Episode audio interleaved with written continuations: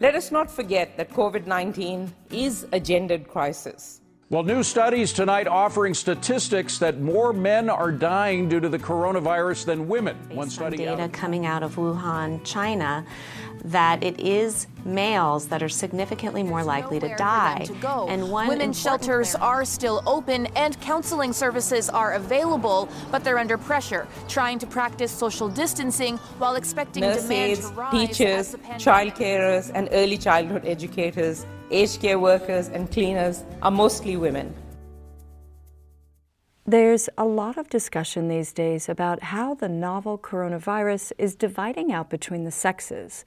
Men are dying from the virus at a much higher rate, yet women, who represent 70% of global health workers, are at a greater risk of contracting this disease while working on the front lines of this pandemic.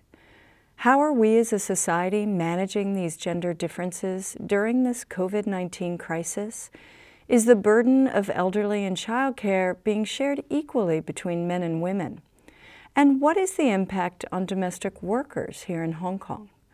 These are some of the questions we hope to answer in this episode.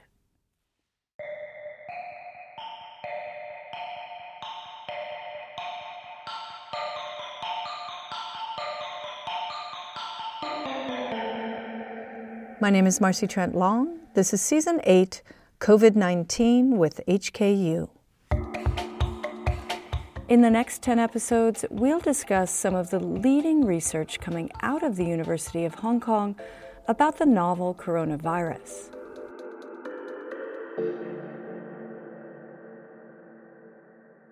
To find out more about the impact on women of the coronavirus pandemic, we decided to talk to Karin Grepin, an associate professor of the School of Public Health at the University of Hong Kong.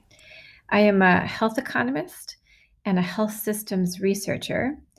So I think the first point that I think is worth making is that there are going to be gender differences in terms of how COVID 19 itself affects populations. And while we may be less likely to control, for example, how, you know, whether or not there are biological differences in the way in which the virus itself is affecting people, we definitely have control over the way in which the policies that we develop affect people. And so I'm actually much more interested in the latter question, which is how are the policies that we are introducing uh, affecting men and women differently? Okay, let's start out with a few statistics first. According to research coming out of Wuhan, China, the mortality of men 75 and older is two times that of women. Some of the reasons men smoke more than women in China. Women also tend to have better immune response systems to disease. And this is an interesting one women are more likely to wash their hands than men. Public health data like this is critical to eventually lower death rates of infectious diseases. But is gender specific data being collected now during COVID 19?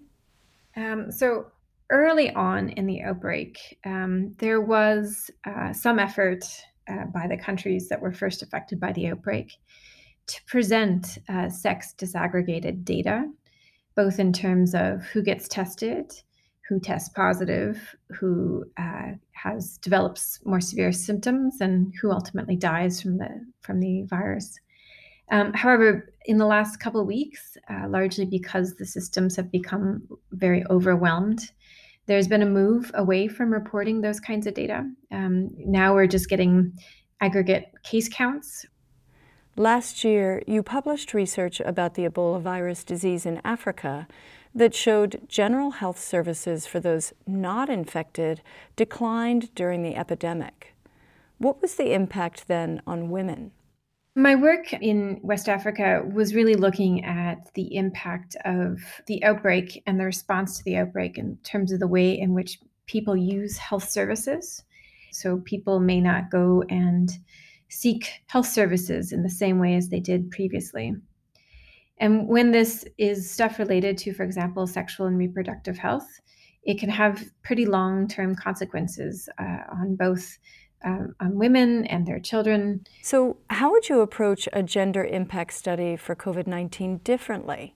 provided the sex disaggregated data was available. So the, the current plan study is um, somewhat broader than some of the work that we have done in the past in the context of Ebola. So, for example, one of the big um, things that has happened, of course, have been school closures. And in the context in which women provide the vast majority of informal care to children, they're the primary caregivers to children. This means necessarily an increased burden of work um, that's going to fall disproportionately on women.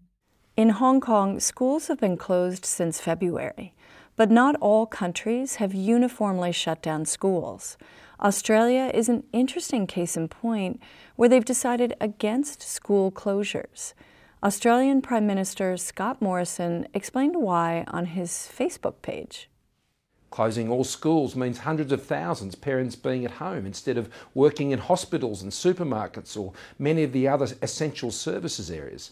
These are the very people that we need working in their fields right now, responding to this health crisis. Closing all schools at this time also means elderly grandparents might have to mind the kids, the very people who are most susceptible to the serious illnesses from this virus. So in Australia, the choice is with the parents as to whether their children attend classes. For many, online schooling at home is fine for secondary students, but monitoring young children while working is more of a challenge. Here in Hong Kong, we're lucky enough to have domestic care workers that can alleviate some of the burden of both child and elderly care. I will admit I'm very lucky in that I have excellent um, help at home right now uh, with my with my helper, and I think the fact that many families in Hong Kong do have this arrangement had made it easier for uh, you know the government, for example, to to close schools very early on in the outbreak. It's not true that every household, for example, has a helper, and there's definitely a gradient with regards to income in terms of which families are more likely to have helpers and which ones are not.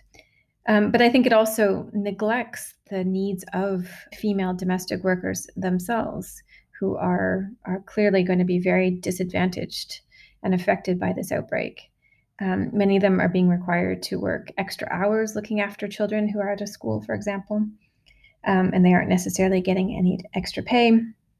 They've been really affected in terms of their ability to move in and out of their their residences. Um, you know, employers telling them that they have to stay home or unable to attend their church services.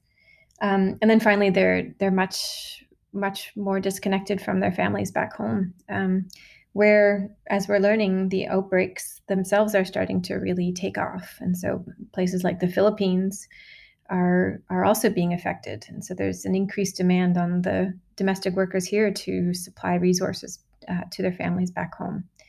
So it, it's true that we have this um, many of us have domestic workers but i think it doesn't solve the problem and, and in many ways creates new ones. The current coronavirus pandemic impacts us all and both men and women are working countless hours to fight covid 19 but based on sex disaggregated data, men and women do bear the brunt of this crisis differently. For instance, in Hubei province, home of the initial outbreak in China, 90% of the health workers are women. In France, domestic violence cases against women have jumped 30% since their lockdown began. Patience and sharing the workload of childcare and elderly care together will be important for us as a society to conquer this pandemic and get our lives back to normal again. Hi, this is Crystal Wu, the assistant producer for this series. If you want to learn more about this topic, check out the website fightcovid19.hku.hk. It contains the latest research by HKU researchers and professors about the coronavirus.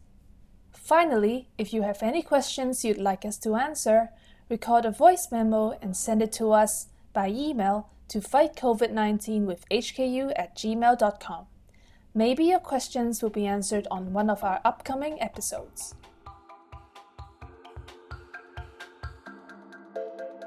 Thanks for listening. Stay safe, stay healthy. We'll be back soon.